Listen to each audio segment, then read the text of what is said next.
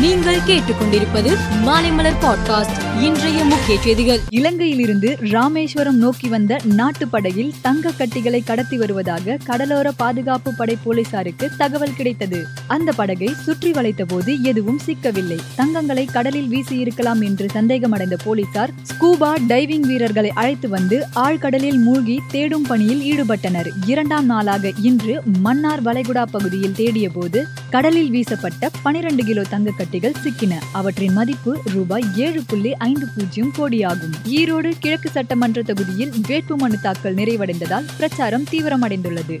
திமுக காங்கிரஸ் கூட்டணி கட்சிகள் மற்றும் அதிமுக கூட்டணி கட்சிகள் நாம் தமிழர் தேமுதிகவினர் என பிரச்சாரத்தில் ஈடுபட்டனர். காங்கிரஸ் வேட்பாளர் இவி கே எஸ் இளங்கோவனை ஆதரித்து முதலமைச்சர் மு க ஸ்டாலின் வருகிற இருபத்தி நான்கு இருபத்தி ஐந்தாம் தேதிகளில் தீவிர பிரச்சாரம் செய்கிறார். அதிகாரம் மற்றும் ஆணவ போக்குடன் செயல்படும் எடப்பாடி பழனிசாமியால் இரட்டை இலை சின்னம் மதிப்பு இழந்துவிட்டது என்றும் அவர்கள் இடைத்தேர்தலில் வெற்றி பெற முடியாது என்றும் டிடிவி தினகரன் கூறியுள்ளார். துருக்கி ஜோர்டான் சிரியா லெபானான் பகுதிகளில் ஏழு புள்ளி ஐந்து என்ற ரிக்டர் அளவில் நிலநடுக்கம் ஏற்படும் என முன்கூட்டியே கணித்து தெரிவித்த நெதர்லாந்தை சேர்ந்த புவியியல் ஆராய்ச்சியாளர் பிராங்க் ஜூகபீட் தற்போது இந்தியா பாகிஸ்தான் பகுதிகளில் நிலநடுக்கம் ஏற்பட வாய்ப்புள்ளதாக எச்சரிக்கை விடுத்துள்ளார். இது தொடர்பாக அவர் வெளியிட்டுள்ள வீடியோ பதிவு இணையத்தில் வேகமாக பரவி வருகிறது. பாராளுமன்றத்தில் ஜனாதிபதியின் உரைக்கு நன்றி தெரிவிக்கும் தீர்மானம் மீதான விவாதம் நேற்றுடன் நிறைவு பெற்றது. இதையடுத்து பிரதமர் மோடி இன்று மாநிலங்கள் அவையில் பதிலுரையாற்றினார். அப்போது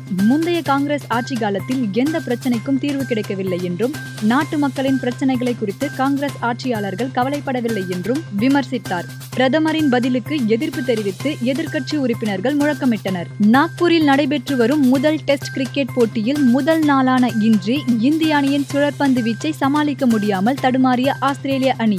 முதல் இன்னிங்ஸில் நூற்றி எழுபத்தி ஏழு ரன்களில் அனைத்து விக்கெட்டுகளையும் இழந்தது.